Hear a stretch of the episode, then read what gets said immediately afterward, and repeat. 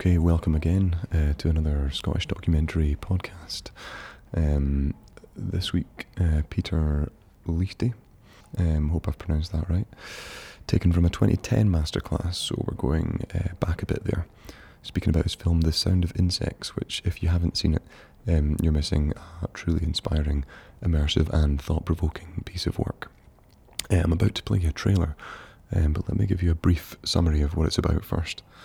It's based on a Japanese fiction novel, um, Until I Am a Mummy, uh, by Shimada Masahiko, um, which looks at the true story of a man who decided to commit suicide by starving himself in the forest. Whilst he did this, he wrote a diary um, documenting the process. So Liechti fuses fiction and documentary together um, a little bit and uses the novel as a narration um, to recreate the experience in a cinematic uh, feature film. I think it took about 60 days for the man to finally die. The film is online and watchable. Um, I think if you search it on Doc Alliance, it costs about a euro fifty to stream, um, which isn't much. Um, I'd highly, uh, highly recommend it. It's definitely worth it. I've never seen anything quite like it. Anyway, here's the uh, trailer to give you an idea, and then we'll uh, launch straight into some highlights from the uh, masterclass itself.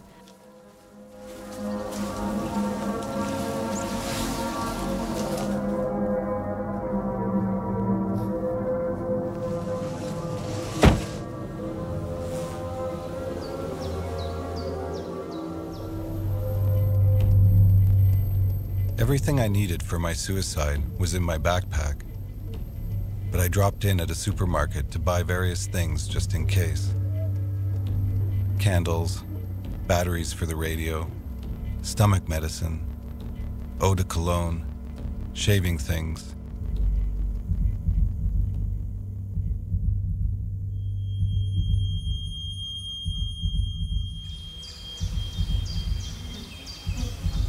Day one.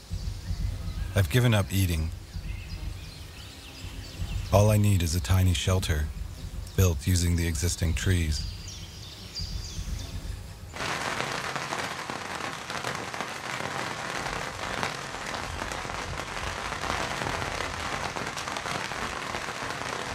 Eleventh of August.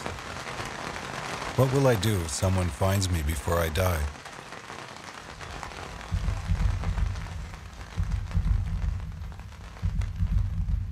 Day 17. In the evening, I could hear the sound of insects. I'm not alone. The only sound coming from the radio is like the buzzing of a mosquito.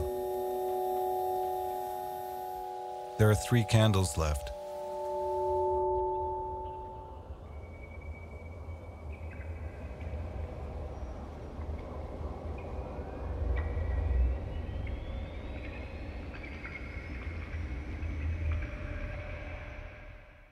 really fascinating. But the main, uh, main motivation was that I myself was so much, uh, um, yeah, like struck by this text when I heard it the first time, without understanding exactly why. I could not say why. The text, after I heard it three or four times, I, I, it was still a secret what, what happened. So I had to do the film to find out the secret, you know. And uh, now the film is finished, but the secret is still there. And now I see. I think that's the good thing about. That's the quality of this text. And the other thing was also it was a challenge, a huge challenge for me to leave a text. You know, not to do what you do uh, normally when you do a fiction. You adapt the text and uh, uh, uh, make a literature uh, thing about it. You know, so I wanted really to leave the text as it was and to build the film around it, ar- uh, around it, and to leave the text. So that was, uh, I guess, there were three very interesting challenges for me to make the text.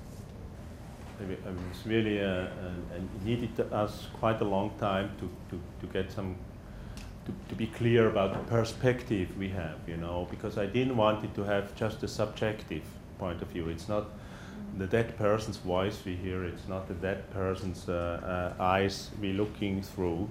So I, I go there as a filmmaker to like re-experience the whole thing. And somebody is reading the text, which is found in the diary. That was my back uh, mm-hmm. construction. but to, to, to see it now in, in the film, I had to be very clear because in a way, if you, if you have this, uh, there's many dangers, uh, many dangers like uh, illustrating the thing, which is not possible. It would be very boring, reducing the text. So, on the other hand, you cannot do an anything goes, you know. So I had to be very clear about the structure. To make it easy, it's about four tracks I have, the four most important tracks. So as you see, the, the introduction is shot like a fiction. It's like a television criminal story. We are used to, to that kind of news. So it's very objective.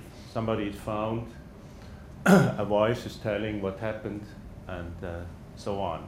And then the after the title, then comes the title, and after the title, we switch into being there. We go back and are there, here and now. I wanted to have it as physical as possible to be there.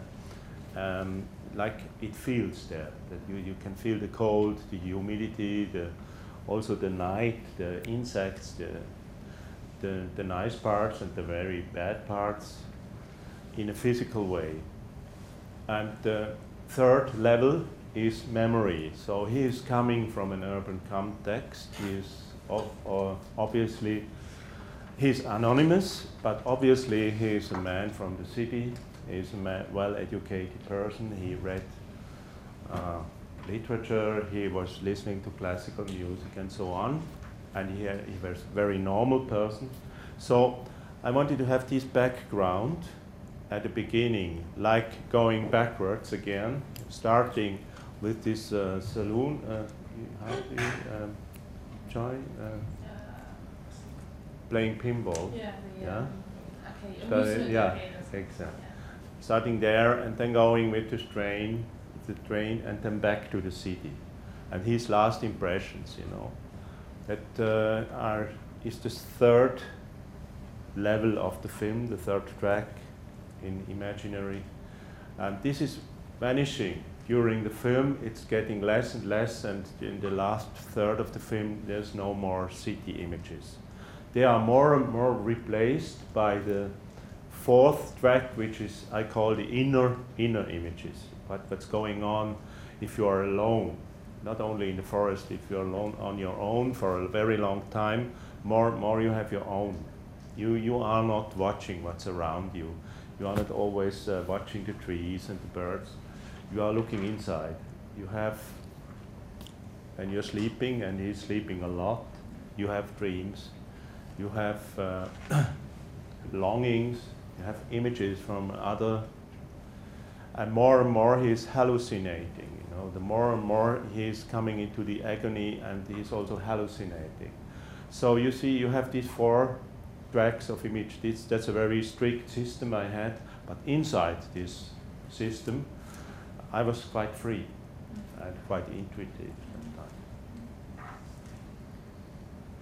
I mean, well, how do you approach research on a, on a film like this? I mean, did you, beyond, you know, obviously working with the text, did you uh, go to the place that where it was supposedly happening? Did you uh, read books on dying or suicide, or how did you approach that? um, to get those images. Yeah, yeah, yeah, yeah. I think the, it was very important to have a location. Where is it? So, in the text, it's uh, which is now off. It's no longer in the original text. It's it's uh, it's exact uh, place. It's in uh, some place in Hokkaido, in Japan. So I was never there.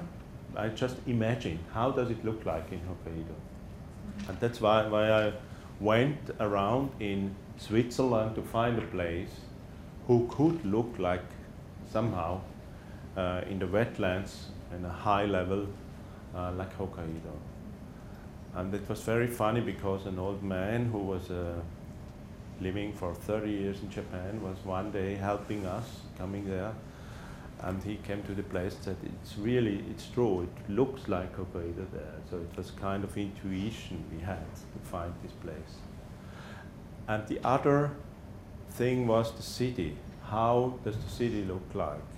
It's not so easy to have a city which is not identify, uh, which, which you cannot identify. It has to be a normal, average city somewhere in the civilized world. So, uh, with, with no Eiffel Tower, no Big Ben, no nothing, so that you don't know where you are. It's somewhere in the world. It's like the forest is some forest in this world. It's some person who dies here. It's in some city he's coming from, because it's a, it's a kind of global mathematical thing. And the other thing was because he is not really, he was living, he was normal. I guess he's all we know about him. He's not depressive person. He's not complaining. Uh, he had girlfriends. He had a normal life in a way. He just didn't feel connected really to, to, to the environment. He did not, he was not uh, happy about what life offered him in the city.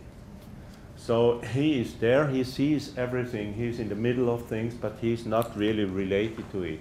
So that was my instruction for the cameraman, which was not so easy because normally you do the opposite. You send the cameraman and say, focus on this, focus on this, or focus on this. I told him, don't focus. you know, try to to do the opposite of focusing. You are there, you see things, but you are not related to things. it's very uh, delicate the editing because everything is reacting on everything. You know, you have uh, if if you. That's why I, I wanted the music uh, the soundtrack very early. I was starting with the musician from the beginning, because if you have a, a piece of wood and uh, there's a little wind, nothing happening. So it's so important what kind of sound you put, you know. And so we had always to, to uh, watch the reactions, how the material was reacting.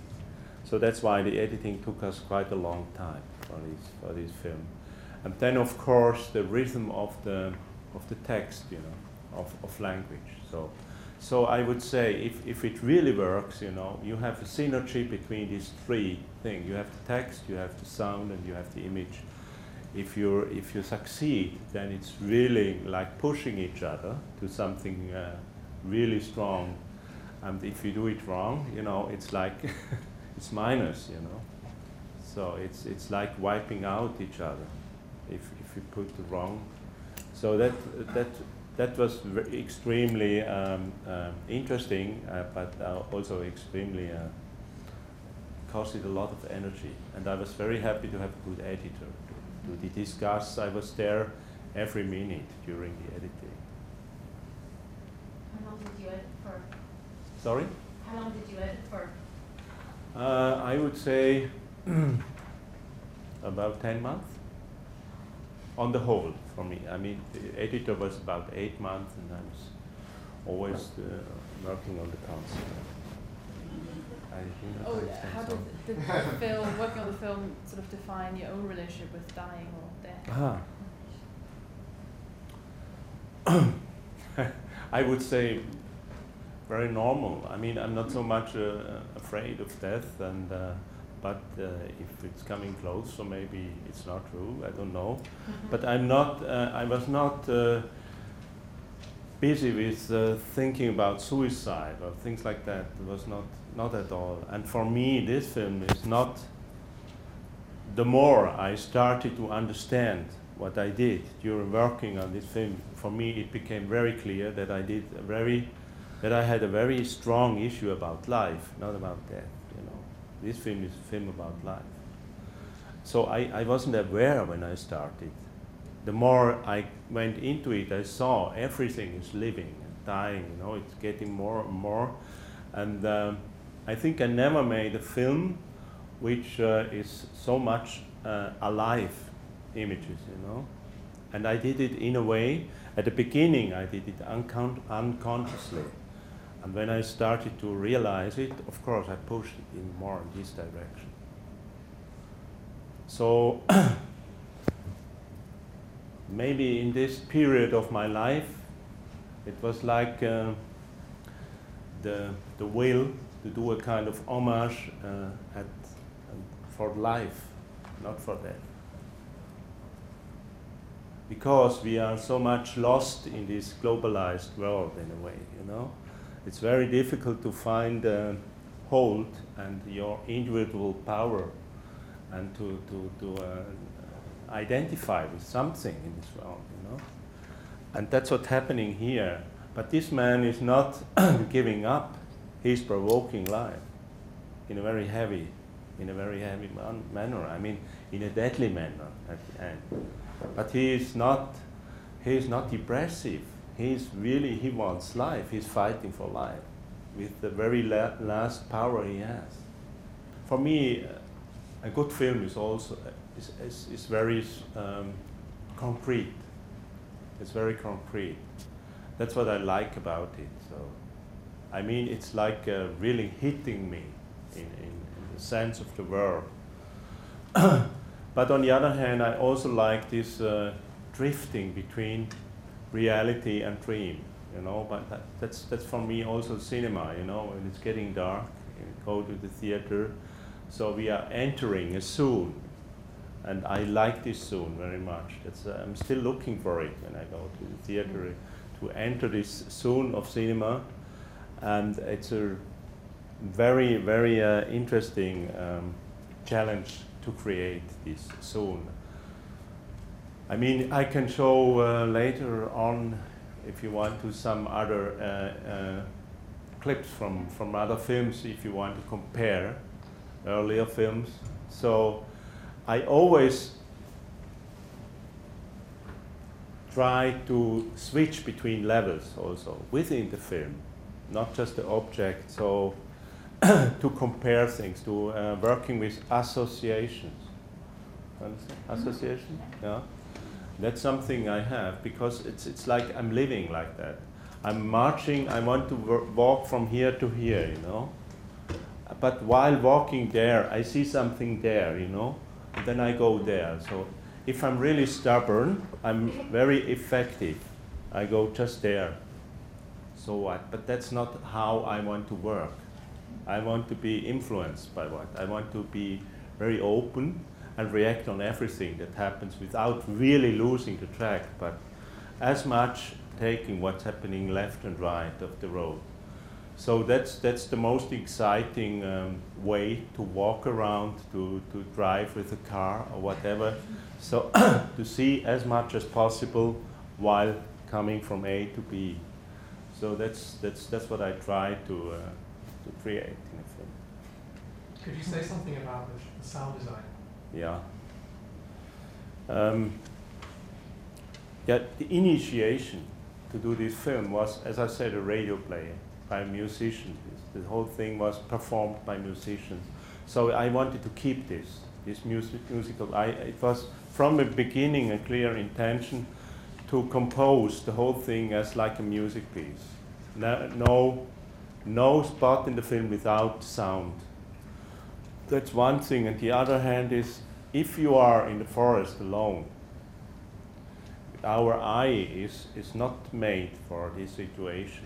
You know, if, we, if you go to the forest, especially when it's getting dark, we are lost totally. Our eyes, if, if you see the animals in the, in, in, the, in the forest, because there's so many trees and bushes, you don't see far, but you listen. You start to listen. You know, the eye, uh, the, the ear is so much more important when you go in the forest. So you start really to create sounds, imaginary sounds. It's getting more and more tricky if, if it's behind or in front or where it's coming from. so I thought when I was there to re- like to, to recreate the feeling I had in the forest for an audience was like I was full of sounds in the forest and I lost interest of looking with the time. You know. So that, that was a strong motivation to have a, a strong soundtrack. On the other hand, as a filmmaker, it's not the first time that I had the challenge that I really I, I love music and uh, I like I like sound movies and I want them to have sound and image on the same level. A balance between sound and uh, if we have a sound movie, I want to have the value of the sound as good as possible. Unfortunately, we seldom hear it because the equipment in the normal uh, so-called art house kino, cinemas is very bad. but still, I heard it sometimes in the maybe in the sound studio or whatever. So I know the sound is there, even if you cannot. And and uh, coming Bach, uh, back to Bach. Uh, this man who's singing, the singer, is, is, a, is a professional opera singer, but he is also working with theater groups. He's, he's a great uh, musician. He's working with Marthaler. I don't know if you know Marthaler, is, uh, which is a kind of musical theater, and he's working with free jazz musicians also. So he's doing both. he's uh, he's uh, earning his money in the opera and he is uh, uh, really interested, st- very strong in improvised music. So I had the perfect link between my two tracks in, the, in music. And I was the my instruction for the musician was that he should create as much sounds as possible, natural sounds by music. So I told him, bring me wind, bring me insects bring me uh, like wood, whatever, storm with music. So whenever it was possible to create it by music, by instruments, we did it and mixed it a little bit with natural sounds. So to, to have not, I didn't want to have, the more, the longer the film goes, the more we, we lose the natural track of sounds and it's going to be an imaginary soundtrack. There's one thing, you know, when I compare my work with the work of musicians, I'm always jealous. I'm jealous for, especially for one thing, because they are so spontaneous. You know. It's happening now. They have to be prepared. They have to be fit when they go on stage, and then it's happening. That's it. Finish. You know, and they have to be spontaneous, and they are free in expressing themselves. They can improvise. They can react on moments. And actually, I try to refine this freedom in working by giving myself a very strong structure, like rules. You know? And then I hope to find kind of freedom within this structure. Otherwise, it's impossible because film is, is the opposite of spontaneous. Spontaneity. That's, uh, I guess that's very important with all my films because I I, I'm looking for my freedom also as an artist in expressing myself. But before that, I have to prepare myself very carefully and to give me very strict rules. And the other thing is as personal. Yeah, that's sometimes very critical to find, to, to, to feel the border between personal and private. You know? Private is, is boring for the others. And personal, I think, is interesting um, because I'm looking for personal films. Even in fiction, in everything, I'm, I hate. For, for me, a film who is not personal means it's like an anonymous letter somehow. You it's like i I'm not interested to read it because I want to feel, uh, I want to feel the emotions. I want to feel uh, uh, of, of the director, of the of the artist behind. I want to feel his specific uh, perspective, his uh, specific view. If if I want to feel that he is angry when he is uh, doing something, I want to feel that he's happy or that he's very emotional, that he's sad or whatever. I want to feel that when I see the movie. I want to feel this passion. If I don't feel that, I have a, a problem with my approach to it. In that kind, I'm, I, I personally like these movies, but of course it's a matter of taste also. and I guess that's why all my films have a little bit this approach. Even uh, even other films I did. Well, there we are. Like I said, um, get watching The Sound of Insects online if you can. You won't regret it. Um, video clips of this class will be online too at the moment as well, um, in the usual spot under the Masterclasses tab on the website, alongside uh, plenty others. That's uh, scottdoc.com. Um, anyway, uh, that's goodbye from uh, from me in a slightly rainy um, rainy office in the uh, heart of Edinburgh, and uh, we'll catch you later.